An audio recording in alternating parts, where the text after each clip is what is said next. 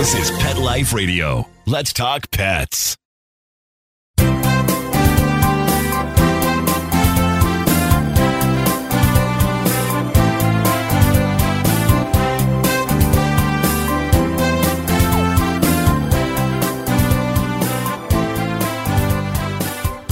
And good morning, good afternoon, wherever you may be this lovely, well, a little overcast Sunday. Maybe not so lovely. Here in LA, you're here live with Dr. Jeff Werber, your host for the next 30 minutes here on Pet Life Radio and Instagram Live. Here for you, here for your pets. So um, send me your questions as they come in. We'll, uh, we'll talk anything you want to talk about pets. Now is the time to do it. So uh, if you have any questions, how to get a hold of me, you can go on live. Uh, just join us here on Pet Life Radio or on Instagram. On Pet Life Radio, you go to petliferadio.com, click on shows, go to Ask the Vets with Dr. Jeff, and there's a, will a Zoom link left for you there. And all you have to do is just click on the link, be there with your pet, preferably, and um, we can add, talk about and ask questions. So interesting this week, I saw a dog about, oh, it was probably Monday or Tuesday, and um, we took x rays because it swallowed their baby's pacifier. Now, we're not talking a little pacifier. We're talking a big, this thing must have been like the base of it was like two inches. It was huge. So anyway, you can see it on the X-ray. In fact, if you're going to go on, we're going to post it on on my uh, Instagram. You can you have to see this. It was very, rather large and very obvious that there was the pacifier in that stomach, and it was too big. It would never pass through the pylorus. It would never have gone up the cardia back into to vomit them up. So to make them vomit would be worthless. And even to go in with a scope, it was so big and we've tried this before, the grabbers, when you go in with that scope down the esophagus into the stomach, would not be able to hold that pass. It was just too big. It would not have fit, fit through anyway. So it was something that obviously um, we had to go in surgically. So went in surgically. And now, interestingly, on the initial x rays, you could see them, you could kind of see. I say when it comes to reading x rays, you have to have gotten an A in Imagination 101 because sometimes when you, I'm looking at something, I see it. You know, this is years, and people looking at the X-ray. I'm trying to show them. They go, "No, what, I, what are you looking at?" It's like it's right. What am I looking at? So um, the nipple was there. So by the time I get it out, which is three days later, four days later, because they they couldn't come in. I was out of the office for two days last week, so we had set this up for Friday.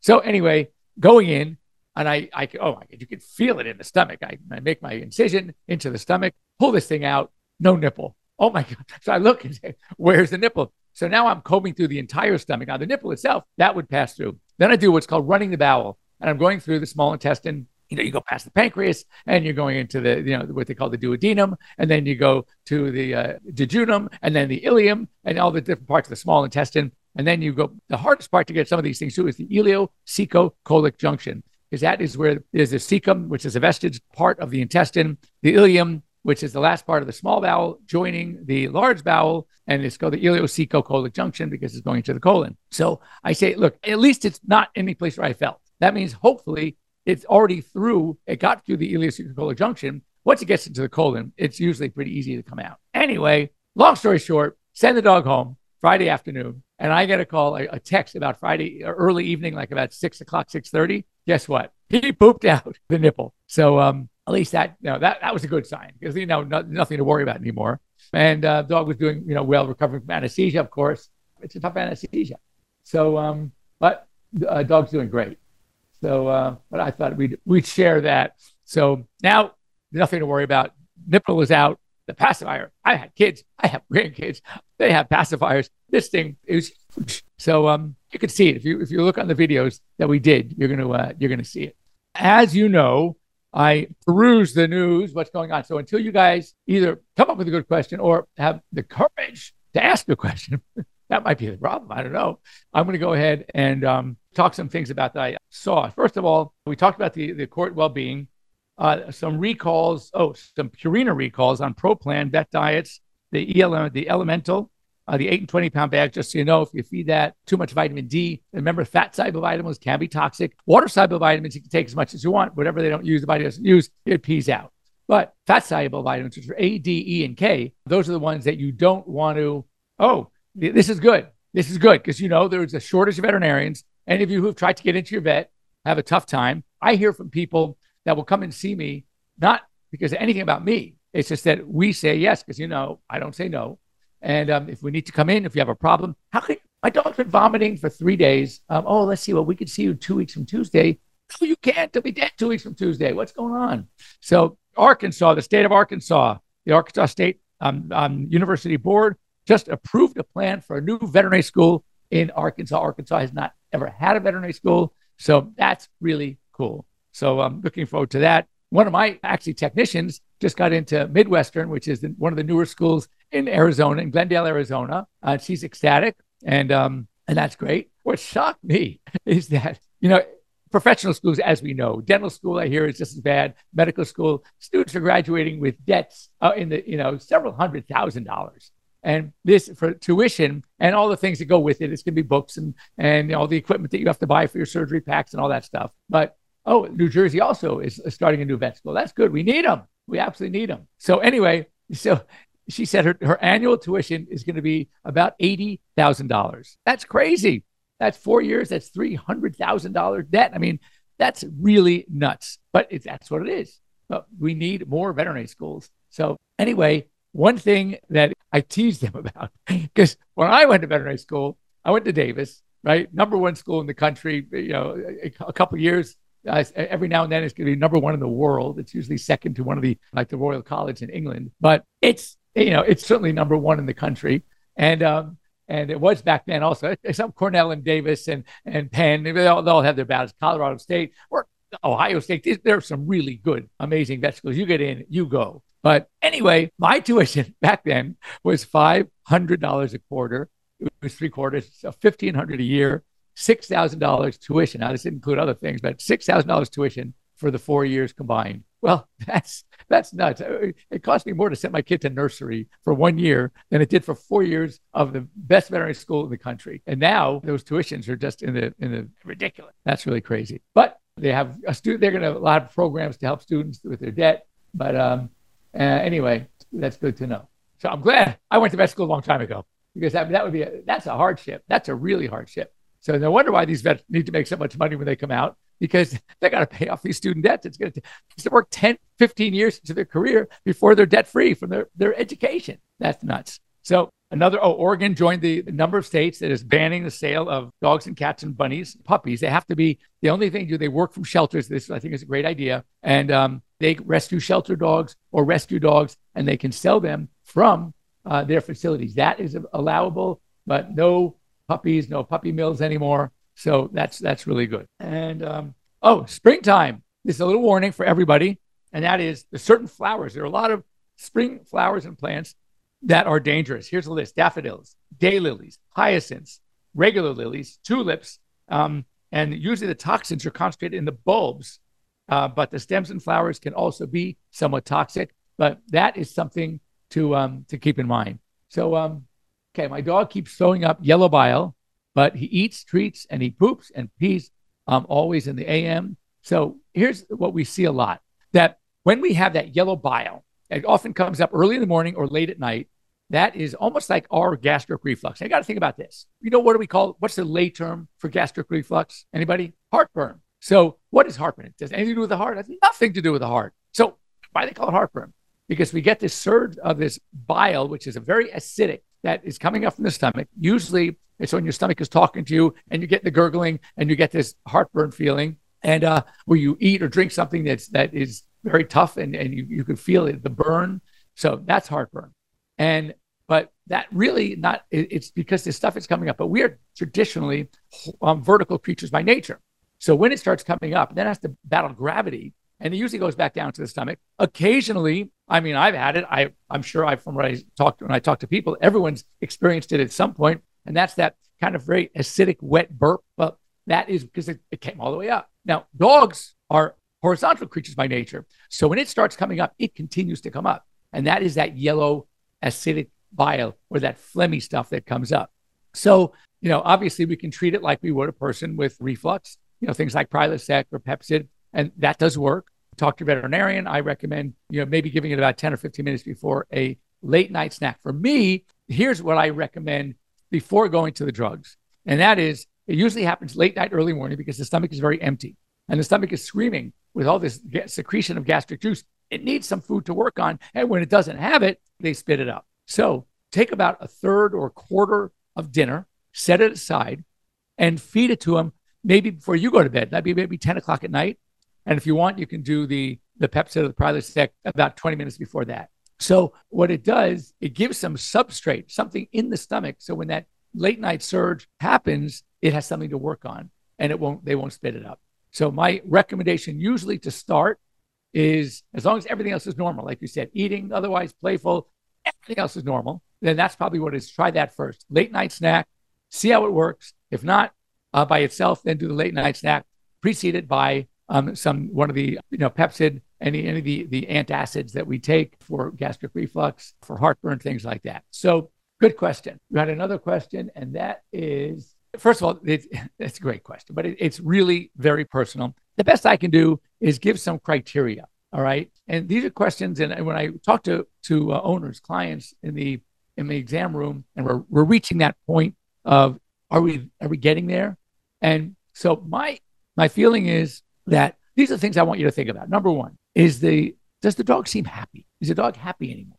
Uh, number two, does he get excited to see you? Is there something that really energizes him or her at some point during the day? Are they still eating? That's that's a key. They they need to be eating. If they're not eating anymore, they're starving. We do not want dogs starving to death. Answer this one: Is your pet living or just existing? Think about that. Living or just existing. They may could be breathing. They could be there, but a bump on a log, nothing excites them. They'll eat, but it's like, do you feel sorry for them? If you start looking at your own dog or cat and feeling sorry for them, then um, that that also is it's telling you something. One thing is is that it's very important to never let them suffer. All right, that's the beauty of of being able to say goodbye peacefully, painlessly, and that's the beauty of euthanasia. It's a gift. I look at it as a gift that we can give back to our pets for giving us, hopefully, many, many years of love and affection. And sort of like this bond that we develop with them. And you don't want it to end on a bad note. So we have that luxury to be able to do it and send them off in a smooth, easy, painless way. And that's how I see euthanasia. It is, it's, it's a gift we give back to them. So those are some of the criteria. Start asking yourself those questions. Next, do dogs get a reaction from influenza vaccine? A dog can get a reaction from any vaccine. The ones from our experience that seem to be associated with the most vaccine reactions is a lepto vaccine, which is why for me, it's really a lifestyle vaccine. I don't like to give it just to give it. Influenza for me was also lifestyle, but now we're seeing more and more cases of influenza. And these are dogs that are going to be hiking, going to, you know, now the one that if you're going to go like to a daycare frequently, you want to get the influenza. Lepto, I still reserve for animals that are doing a lot of hiking, going in the mountains, going in the canyons, where they're accessible to wild rodents, where they're urinating or defecating in the streams. Then the dogs are drinking that water, and that's how lepto is shed. So there's my caution. All right, before we keep going, I want to take a quick break for our sponsors here on Pet Life Radio, and um, don't go away. How many of you have pets? My hand's raised. Now think about how lucky you are to have such a sweet little pet in your life, and that pet is lucky to have you too. But unfortunately, there are countless pets out there that don't have a home to call their own. However, Bob's from Skechers is trying to change that. So we developed Bob's for dogs and cats to help pets in need. With every purchase of adorable Bob's footwear or fun, stylish apparel, or even the cutest Bob's pet accessories, Skechers makes a donation to Petco Love to help save shelter pets. And with your help, we've already saved the lives of over 1 million pets and raised over $7 million. So while you're getting style and comfort with features like Skechers' famous memory foam cushioning, you're also helping to save an adorable pet in need and helping another lucky owner be connected with a future best friend and companion because happiness is having a loving pet by your side. Find Bob's at a Skechers store, Skechers.com, select Petco locations, or wherever stylish footwear is sold. Let's talk pets Let's talk pets. on Pet Life Radio. Pet Life Radio. PetLifeRadio.com.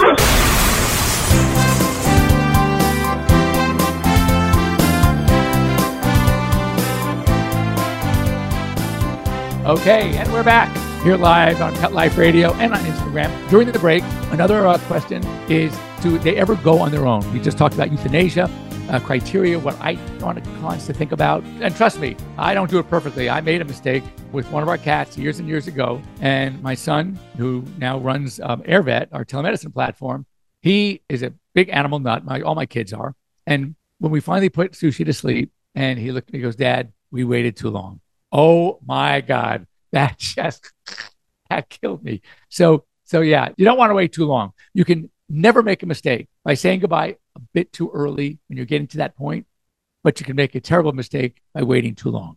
So you don't want to wait when you, you get to that point. Now, do they ever go on their own? Yes, they do. I've had none of mine have ever done, but I've had stories and you know where where the dog the cat goes to bed one night and just doesn't wake up in the morning, or they come home from work and the, the, the pet is gone. Yes, it does happen. Unfortunately, or well, fortunately, depending on how I want to look at it, they have to usually have to be in pretty bad shape for that to happen. Now, if a dog goes on their own in the middle of doing something fun, I remember one of my patients, a Doberman Pinscher with cardiomyopathy, and that's a, a disease that the Dobies often get, and it's a heart muscle disease. This dog would love to chase squirrels. She's out in the backyard sees a, a squirrel, so he's going running up a tree. The dog leaps up to try to catch the squirrel. Obviously, it would never be able to climb the tree like the squirrel does, and he fell to the ground. Out. That was it. But he was a walking time bomb. We knew that, and uh, and it, it, it, happened. But usually, we we have to intervene and let them go um, in a very humane way, and that's and that's what euthanasia is all about. Okay, short of more questions, I'm going to go on on some things. We talked about influenza for the vaccine. Thank you very much for that question. Avian influenza, H5N1. Now, the one that's causing a lot of problems for us is the H3N2 and the H3N8. They're still relatively considered avian influenza, but they're influenzas that are affecting dogs. This one is a, a strain of H5N1, has infected a number of cats in Nebraska, Oregon, and Wyoming four of which have, have, died. And it comes from people that have chickens, domestic chickens, and cats, and the cats get near the chickens and it's very transmissible. As, as we're seeing, these avian influenza viruses can affect people, dogs, and uh, you know, just be careful out there. A study, nothing new to me. I've, I've preached this for as long as I've been practicing indoor versus outdoor cats. Okay. And, um, and uh, I am a big fan of indoor. All my cats have always been indoor. I have five cats right now indoor. And so, but as we know, and as I say, the outdoor or indoor outdoor cats or are more likely to suffer from trauma, whether it's dog, coyotes, cars, hit by car, things like that, have cat fights, also infectious diseases, leukemia, feline AIDS, rabies, if they got bitten by a rabid animal. So, you know, it's very, very important to know that the average outdoor cat in Los Angeles, for example, lives about four to six years. Whereas in an indoor only cat can go anywhere from 14 to 18 years. One of my cats now is 17 and he's doing great. So, you know, you just have to know that my recommendation is that if you are, if you have cats, uh, you want to um, keep them, if possible, indoor if you can. Now, can you change an outdoor cat into an indoor cat? Yes, sometimes with difficulty, but I have done it. My, one of my favorite cats. I have this black cat named Black Ninja. He is the most lovable and sociable cat on the planet, right? He was an outdoor only cat. He was a stray and he kept coming by the house. My daughter was sitting outside one day and made that mistake and fed him. Oh my God. If you if you want to have a cat, an outdoor stray cat, feed him. He'll become your best friend. So anyway, ultimately became we, we took him in, he, no chip, put notices out. No one claimed this. This cat was so amazing. He is so funny now. You can have a door. Uh, at first, of course, he would try to get out of every door, every open window. But now you can have a front door wide open. He'll walk up to that threshold, take a peek in both directions. Nah, right back inside. He's got it made. So, um, no, I uh, I am a, a big uh, fan of indoor cats, more for their safety. Now, if you live in a farm somewhere, then yeah, of course you can have a, an indoor outdoor cat. But in the city, I'd go indoor.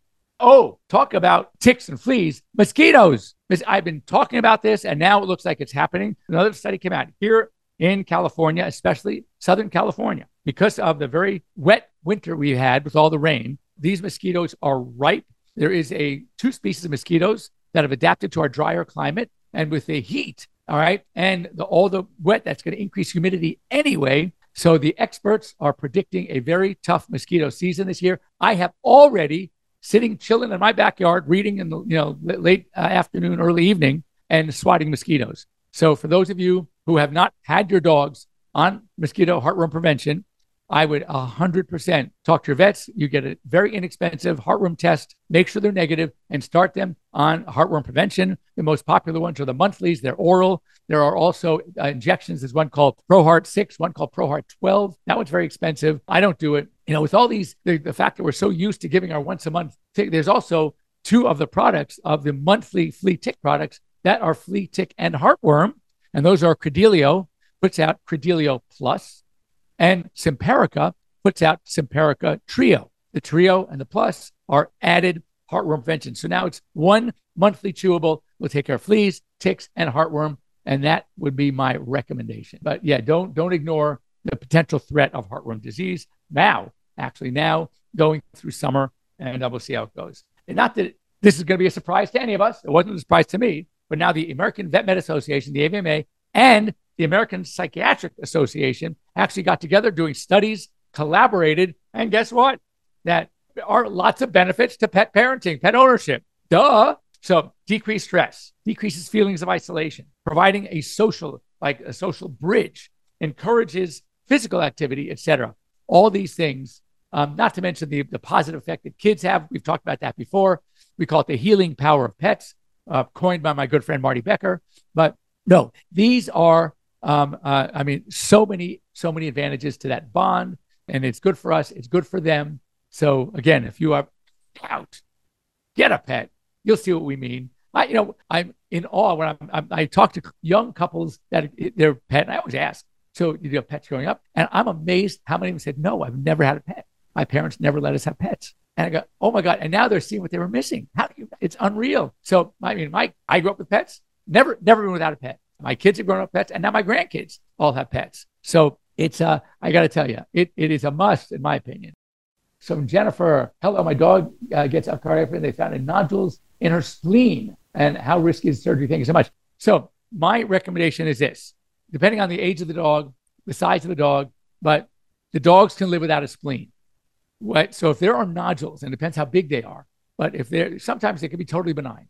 Um, but the surgery itself, I hate to use the word routine, but I, do splenectomies all the time, and I do them on spleens that have ruptured and so they're bleeding out and there's blood all over the abdomen and we still you want to do it. You don't want to sit on it. So the question is ask yourself is it better to go in now as an elective procedure because nothing's happened yet none of these um, remove the spleen of course you'd want to get a, a biopsy to see if they were or are tumors or wait and possibly possibly that spleen will rupture and if it happens in the middle of the night you wake up to a dead dog so what's the risk look at the risk and uh, and, and the, the pros and cons, the benefits versus risk advantage of doing it now as an elective procedure, even if you find out after the fact you didn't probably didn't need to, or not doing it, having it be something bad that ruptures and bleeds, and then you either have a dead dog or you're doing your emergency surgery. And again, there's there's no right answer. There's no, as I say, the day I graduated veterinary school almost